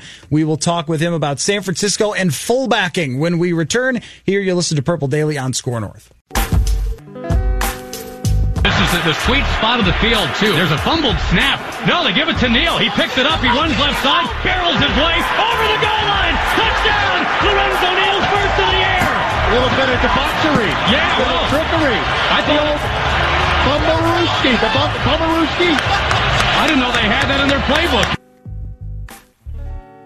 All right, welcome back to Purple Daily. Uh, we will keep uh, trying to get Lorenzo Neal on the phone here. And uh, when we do, we will talk to him a little bit about the 49ers and the return of the fullback. But let's Yes. um, continue the uh, trade deadline conversation for a second here. Courtney Cronin, Alex Boone. Um, Alex, were you surprised at all? Any percentage surprised that the Vikings did not do anything? And should they have done something? No, no, no, listen, listen. And people, there's a lot of people that have a lot of philosophies, but it's one thing I know. It's when you add pieces late to the puzzle, they better really jive quickly because if they don't, they can fracture it. You know what I'm saying? Like if, if team's moving in the right direction and you're like, hey man, we got everything we need, just go with it. We're rolling now. The just train's left. This bus is gone. We got to go with this because the chemistry's right here. And sometimes when you throw in that new piece, man, it can really go haywire. I agree, and I think that they felt all along that the core that they have um, would potentially get them to the playoff. Can potentially get them to the playoffs. I mean, certainly at six and two right now, it's looking pretty good. But they had fielded calls uh, on Stefon Diggs throughout the whole notion that he didn't want to be here. They had fielded calls dating back to free agency on Trey Waynes. Um, I know Xavier Rhodes' name was thrown in there, but that kind of died off uh, back in like the off season. But there was times where they could have made moves and they could have tried to reshape this roster, potentially help their cap situation for uh, 2020 and beyond. But this is a win now league, and these are players that they think they can win now with, and they've never been active at the trade deadline, at least not in recent history. It's just not a team that constantly makes a lot of moves. I mean, Rick trades in April. We know that. I am still reeling from the third day of the draft this year where there were nine draft picks because he just kept trading back. Yes, so, he did. Um, I'm not surprised. And I think that just given kind of what that would do to turn it, I mean, just with their cap situation right now, that handicap them from being able to do anything. And it could potentially do the same in free agency where I don't expect them to be very active at all. So, uh, very few moves uh, today, a couple as we led up to the trade deadline, but not too many that impact the Vikings in any way, shape, or form. So, Alex, I, I want you to rank the NFC teams for me. Give me your top five. Like, where do the Vikings sit if you are going one through five in the NFC now that we know that the rosters are pretty much set? I mean, if you think about it, number one is obviously going to sit San Francisco, and people can say what they want about them, but they're definitely the team to beat right now. They have the best defense out there in the NFC. They have an offense that's predicated off the run game, right? But it's not just one guy doing it; it's like three guys doing it. It's Mostert, it's Tevin Coleman, it's Breida, and then you got Juszczyk, who's going to be coming back soon. You don't even have your two starting tackles, and you just eviscerated the Panthers. And I know that they have a backup quarterback, but that guy was playing really hot for a long time, and that's hard to kind of punch a guy in the face when he's doing really well. But they they didn't just punch that dude in the face. Like they they made lunch meat out of that guy. And you look at the Saints, right? And everybody and you and I had talked about this. We were texting over the weekend. I was telling you about what my wife was saying was, hey, listen, you think that maybe they should have left Teddy? And I was like, no. Drew needs to start. Drew's the Hall of Fame quarterback. He's the guy to be out there. He's the guy that's going to walk right into Canton. You don't just say, hey, Drew, Teddy's got the heater right now, buddy. We're going to wait. Drew's like, no, dude, I don't think you get it. I'm going out there. Like, I'm a competitor. That shows you the competitor that he is. But that team, as well as they played with Teddy at the helm, and now they get Drew back. I mean, that's incredible. And then you look at like the Seahawks. You know, they're a tough team, but they're not playing well at home this year. So I don't know if they're up there. I think that when you talk about the Vikings, they fall somewhere like three or four right now.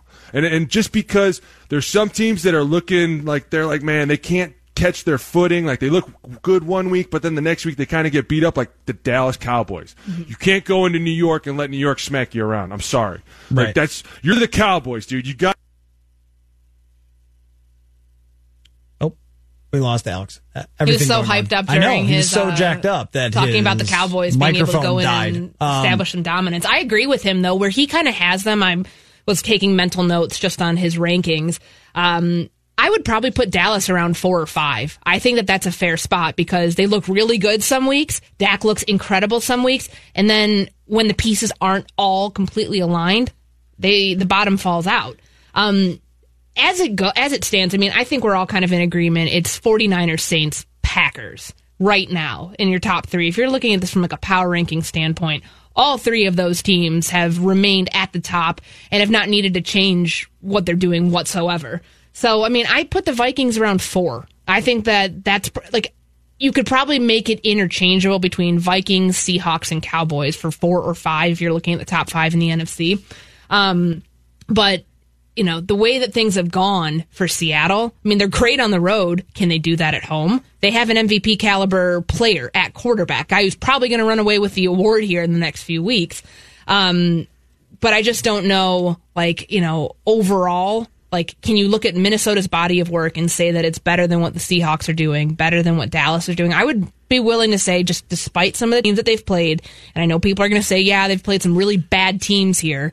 Um, I would put them up against you know anybody in the in the f- from four on. Well, Alex, isn't this what makes it difficult? Is the schedules and trying to figure out how much that has impacted the standings right now? No, but I think a lot of it to me is impacting is where do the Vikings play? If you play the Vikings in Viking Stadium, dude, you better get ready. Yeah. Mm-hmm. Because that team sits at like two or three then.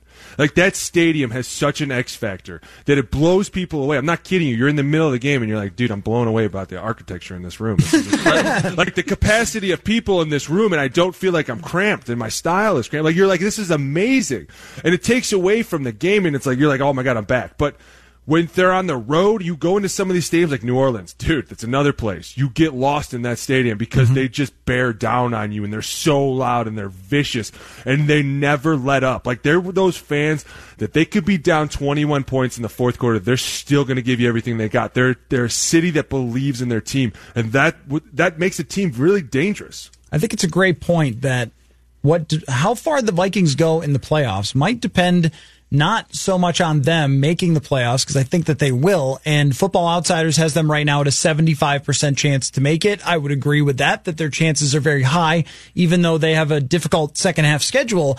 But it might depend on whether the Packers or Saints or them end up with the home field. If the Vikings have a home playoff game, they're probably winning it. But if they have to go on the road and go all the way through the playoffs on the road, I just don't think that's happening. And uh, Alex, maybe you can answer this. We were talking about this earlier about the Vikings on the road. Is it just that US Bank Stadium can make them look really, really good because it's a tough place to play, and that's why sometimes they look different on the road? Or is there something with this team that would impact that? No, I, you know, that's such a hard question because, you know, you go into an opposing stadium and sometimes, you know, the way games you had to play that year were the tough games, you know, the Saints, the Patriots, you're like, dude, it's just some really tough road games. But when you come into US Bank Stadium, you can see that stadium affects other teams because they play differently in that stadium. I know that for a fact. Now, this team on the road, dude, we're halfway through the year. The teams that some of these teams are going to make it in the playoffs, and I've seen this. Right now, people are like, they have no chance. But all of a sudden, they catch a hot streak, and some guys start to play well, and all of a sudden, they carry that over into December, and December carries over into January, and it's just, you know, when you're talking about the Vikings right now, yeah, I think they absolutely have a tough schedule, but they absolutely could make it in the playoffs. I think that they're a team to look for. I think they're a team that everyone's watching because they're like, man, this defense is stout. And that to me is going to win the Super Bowl. Everyone's looking around like, who's got the stoutest defense? Well, there's a lot of teams that are putting up some really nice numbers. And it's like the defense is looking at the offense like, can you keep up with us? Because if you can, we can go really far. Courtney, do you agree with that? Do you think that this defense is good enough to take them deep in the playoffs? Yes, but not 2017 form. Um, I know that you and I were talking about this on Sunday that kind of comparing where they were in 2017 to where the Patriots are now. I mean, it's a historic run for New England. Yes. I don't know that the Vikings defense when they were number one. I mean, granted, the numbers are completely different, and that's the argument. We're, that's not the argument we're making here. They never felt like that lockdown can win you any game. I don't know. I felt like there were times where you look at this offense in 2017 when trying to get back to the NFC championship level and thinking that was the weakest link at, at certain points in games, and this defense was always going to bail, bail you out. Is this defense now going to always bail you out? No. I don't think that that's the case. I mean, there have been several there have been either. several instances this season where the offense has had to come through, and they have, and that's kind of been the narrative that this offense has had to shake the last few years. That you know they are going to falter when when when the game is put on their shoulders. It's not going to go well. But I think that this year alone, we've seen several examples of it. Um, and I just, you know, now that they start out the second half of the, like, we will find out the strength of this team in these next two weeks because you start the second half of your season on the road. You have to go to Kansas City, you have to go to Dallas in back to back weeks. You have Seattle not that far from these two games. To me, this tells you what kind of team you have, like how far they will be able to go in the playoffs because they are a playoff team. Like, unless something goes incredibly wrong here in the second half, Right. um, they are a playoff team. Because even when they were going into their bye week, what, week 10 last year, and they were above, like, two games above 500, it still didn't carry that vibe. And they still had a very, very hard schedule coming out of the bye. It feels different this year, probably because of what we've seen on offense, not necessarily what we've seen on defense. We expect the defense to be good here in Minnesota. Um, right now, the Vikings are 12th in expected points added on defense. Number one and two are the Patriots and 49ers, naturally. And the Packers and Bears are fifth and sixth. Now, the Bears aren't a threat for the division, but they are a threat in week 17. As we saw last year, they were able to slow down the Vikings, and they've had Kirk Cousins' number.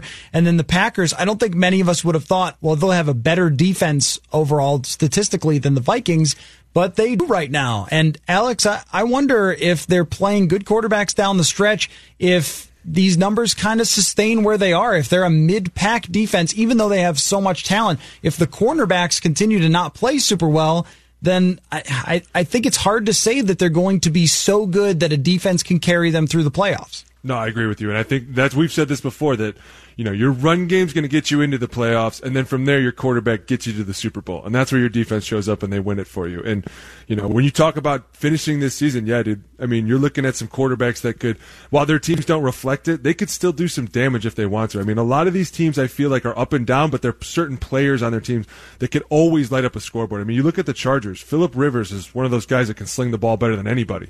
If he's having an on day randomly because you know what, we just went willy nilly, it's like, man, this guy can light it up. And you're right, the defense comes into question, but I think that when you look at these quarterbacks, you know, especially like an Aaron Rodgers, the reason that his defense is looking really good right now is because he's putting up so many points so fast that a team has to try and play catch up really quick. And when you can just pin your ears back and go, hey, go get that one dude right there and go have fun well, that just makes the D lineman's job so much easier, right? Mm-hmm. Like I don't have to stop the run because who's going to run the ball against us guys? We're up 28 points. Aaron Rodgers just threw another touchdown to the guy carrying the soda pop. I mean, like everybody's getting to score right now. It's incredible. Like who are we going to cover? Well, that's just the running back. Don't worry about him. Yeah, that guy's got 13 touchdowns this year. He's a threat now. He's just become an official threat because Aaron can still put the ball where he wants to. Well, the defense in turn goes, hey, we're going to pin our ears back, play a little cover two, and have some fun let's just go. I mean, that's what makes these defense get to have fun, score points. They look like they're just playing with reckless abandon. All right, let's take a break. We got neck rolls, and also it's eight games in for the Vikings. I would love you guys to pick one random award that is not MVP or Offensive Player of the Year. Make up your own award for a Minnesota Viking player. When we come back, we'll do that uh, here on Purple Daily. You're listening to SKOR North. Jonathan here with the SKOR North download. We'll use it to remind you of one thing on our podcast network. It's been 10 years since we all went on a ride with Brett Favre, and we're doing a deep dive into every aspect of that 2009 Viking season.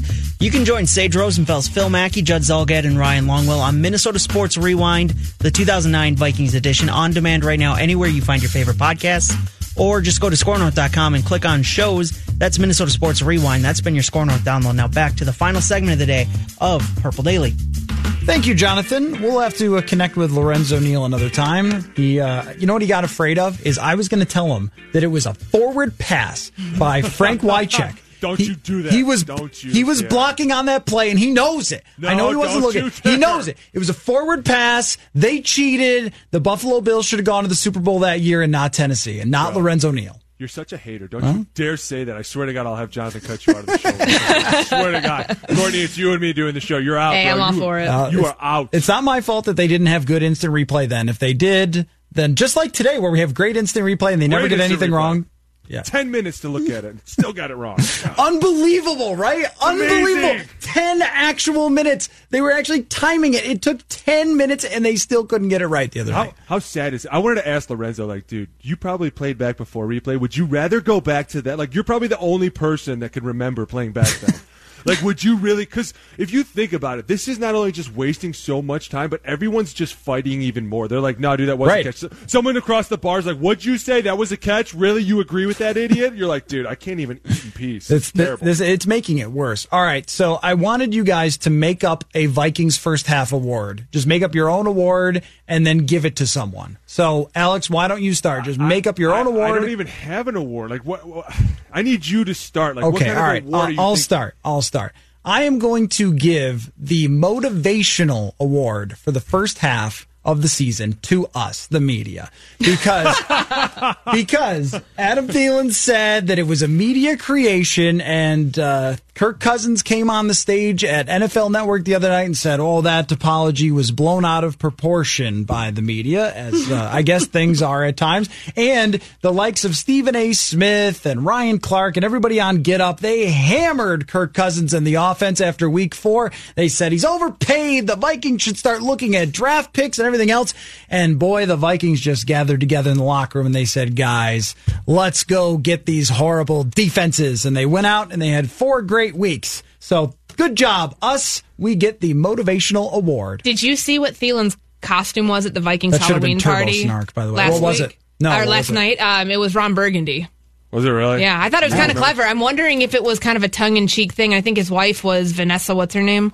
Oh, Veronica. Oh, Veronica Corningstone. I should Veronica know that. Corningstone. Um, I thought a very clever costume. I wonder if it was a tongue-in-cheek thing to all of the me- fake news media Ah, stir up. sure. Uh, it might not have been, but No, there's no way. Yeah, that, we- that would be a really deep sentiment. Like, hey guys, we're going to dress up as media members. Yeah. We're going to try and get at the media. Like, I, I saw also that Pat Elflein was uh, Super Mario. which I think was a perfect look for him. um, although if he had just put a hat on, he could have gone as a construction worker because he like has the exact construction worker look. Everyone who's ever done any work on my house or anyone else's house looks like Pat Elflein. Uh, all right, so- wow, dude. is that is that wrong? Am I wrong? No, Like- that is so funny that you said that, though. That is hilarious It looks- because as soon as you said it, face. I well, him and Brett it. Jones. Yeah, Brett Jones too. Brett Jones for sure. Yeah, Brett Jones needs to d- uh, drive something with diesel. Like he just looks like that. Diesel. Uh, all right, um, make up make up an award, Courtney. Um, I'll just go with the Buck the Trend the award, and I'm going to give it to Olabisi Johnson because Oh. since 2015, Congrats. no player outside of Stefon Diggs has actually done anything worth a damn in the receiver group their rookie season, and he has. And he, dating back to like training camp, once receivers actually found out how they were supposed to line up, what route depth they were supposed to run after Mike Zimmer just railroaded them with uh, some criticism, he stood out. He made the roster over Laquan Treadwell, over Brandon Zylstra, over uh, Jor- is it Jordan Taylor, dude that Gary brought in. Oh yeah, Jordan Taylor. Yeah, Jordan Taylor Long era. time ago. I forget Um, about literally every player in camp right after the season starts. Oh, I actually immortalized them. I'm still thinking about Trey Matthews and what he could have been here uh, from 2018. But I digress. I give uh, Olabisi Johnson the what, what was the name of my award? I don't know. Buck the trend? Buck the trend. Yeah, Yeah, that's right. I like Buck the it. trend. All right, Alex, be creative here. Offensive linemen are creative, aren't they? Yeah, not really. Not on the spot like this. I mean, I, I could give like what? I'm trying to think like what kind of a trip. I don't know, guys. The award show. How about the um, "You're Not a Bust" award for Garrett Bradbury? Like after four, Too early to af- tell, after- though. But after four weeks, though, not great. And then the last four weeks, he's sort of uh, gotten He's gotten himself better. together. Yeah, I guess, yeah, I guess you're right. That's Yeah. fair. We were Uh, too hard on you. Award. How, how about the humbling award? Can I give it to Laquan Treadwell to co- have to come back? Oh yeah, Like, after yeah. getting cut and being like, "Hey, Laquan, listen, first round pick didn't happen," and then all of a sudden, like a week after you get cut, they're like, "Listen, we were just kidding. Come on back, You but know not what- at that price." You know what's great about Laquan Treadwell's personality is he's perfect for this. Like he's just perfect to be like, "I'm back, guys. Here we go." You're like, "No, you're, no, you're not. You're just We're gonna, not back. You're not We're back at back. all." You're and he's not. like, "No, I'm I'm like back. Like throw it to me, 100 catch receiver." And like, "No, you you you never were. Like you were never what?" no, I'm with Uh, okay, that's that's good. All right, anybody got any neck rolls to hand out? I do. All right, go ahead, Courtney. I don't get music for this. Um, Yeah, oh what's yeah, the yeah. neck We roll? should, play Come the, on. we should play the intro. I'm sorry, I didn't uh, uh, alert Jonathan. That's the clueless host award for me. Once upon a time, the NFL was tough, and the fullbacks wore neck rolls. Each week, we learn that the league hasn't gone soft, and for the player who demonstrated the most grit, we award the neck roll of the week. Okay, so my neck roll is probably one that most of you were thinking about when Deshaun Watson got kicked in the eye. Yeah. Oh, yeah. And completed the unbelievable throw, MVP level throw to the tight end for the touchdown, the go ahead score for the Houston Texans. And I think the part of this that I love the most is that during his press conference, like I watched it back uh, several times, like his eye is Oh, slowly it's getting more and yeah. more swollen. I'm like, you guys might want to hurry this up before he legally goes blind in that eye um, during the press conference. I mean, it was so impressive and, and just that level of grit to be able to complete the throw like that and just raises his platform, elevates him in the MVP race. And, you know, hats off to Deshaun Watson because I would have cowered in pain if that happened to me. What do you got, Alex? You That was, a- for, by the way, that was definitely BA. That he got kicked in the eye, made the throw, one eye. Like he tried to cover his eye up too, and was like, "Oh my god, I'm wearing a helmet. Like I don't need to do What am I this." Okay, yeah, but he still got that. Like, dude, that is seriously awesome. I respect the quarterback that can do that. I'm gonna give. I have two of them, and this for. I knew I was going to have to give these guys both one. I'm going to give one to Christian McCaffrey because I'm absolutely in love with this guy, and he's like the only the second player this year to run a touchdown on the 49ers defense, but he's just so electrifying to watch. And the way he runs into people, and the way he's out there for his teammates, and he's selfless, and he's Two guys are hanging on him. He's jumping over the pile trying to get the two point conversion. He's like, dude, I don't care. I'll do whatever this team needs me to do. I play every snap for this team. I love this team. Dude, I love you. You're awesome. MVP for sure. But also, I want to give it to Tevin Coleman because I think that when you talk about another guy who's lifting up a team, it's a lot of what he's doing on this offense that's carrying this team as far as they're going. He had four touchdowns this last weekend. That's incredible for a running back. And to watch him run people over is so fun. So these guys, both of them deserve neck rolls. All right, so you went to the game that I was going to go to, so I'm, I'm gonna I'm gonna turn a little bit here. Um, I was going to go with Nick Bosa in that game because he just dominated and mauled Carolina, gave them no chance to win because he took over that game. But I'm going to go with a guy named Brett Kern. Do you guys know who Brett Kern is? I do not. Brett Kern is the punter for the Tennessee Titans. And for some reason, I have no idea why, the Titans thought it would be a good idea to fake a field goal at the end of their game against the Tampa Bay Bucks and have Brett Kern run for it. So instead of taking a seven point lead and being like, all right, we've got a great chance to win this, we'll kick it off, Jameis will throw a pick, instead they decide, no, we're having Brett Kern run the ball. Brett Kern takes the ball. He runs out. He's got plenty of room, but then remembers that he's a punter and is like, ah, what do I do? He attempts to run through a guy, gets oh murdered, fumbles the ball, but they was ruled down and walked off the field by himself and looked like he had been hit by a bus. But when a regular person gets hit by an NFL player and just takes it and survives and does the job, they deserve a neck roll because a lot of these punters they look like me, and I like that's exactly how I would look and feel if I got hit by an NFL linebacker. So for taking that hit and surviving and getting up and walking off the field, I give my neck roll to Brett Kern. And I would love to know the explanation. In a weekend, I think that set a record for horrendous coach decisions. That one went underrated of let's have the punter try to run for a first down as opposed to just kicking a field goal and making it a seven point lead. Amazing. Yeah, that's anytime those special teams. I mean, unless you're the Rams. Do you ever watch the Rams special teams? Oh yeah, They're like- well their punter's like a quarterback. Johnny Hekker is the man, and believe me, we played that team twice a year, so we saw everything. And we one time we actually pulled off the best fake field goal. You know the one where the guy like runs to the sideline, but then like stands on the sideline. We had one with Crabtree in their own stadium on their own side, like it was awesome. It was, oh, and we I, forever I was like, oh my god, we pulled this off. Against St. Louis, they would never because they were the best special teams, and they still are. God, they're so fun to watch. All right, one last question before we wrap the show, and it can be a one word answer if you want. Patrick Mahomes playing this week, Courtney? Nope. Patrick Home- Mahomes playing this week, Alex? I hope not. I don't think so either. I think they're going to stick with Matt Moore. I, I think that Mahomes is trying to be like, dude, knee's fine, and yet the you know the, it's a still on the other side of his leg, his kneecap. It's like he's totally. good. I'm good. I'm good. Dislocated kneecap. Like let's. That's severe. That should take like, Like- four to six weeks at least for him to come back. So if he comes back this week, it would be shocking. But if you're them, you're going to pull the. I don't know. I don't know what you're talking about. Like Zimmer with uh, week Yeah. week two, 2016. Was like what? Sam Bradford? Who? Schmams Schmadford? I don't know who you're.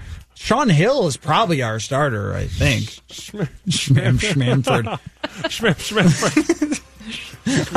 That's a, it's a good. F. Lloyd. It's a good place to end it. Uh, Alex, we'll talk to you on Thursday, man. Always a pleasure. Guys. Thank you for your time, Courtney. Uh, next Tuesday, as always, and uh, you know we'll see you out there, TCO Performance Center this week.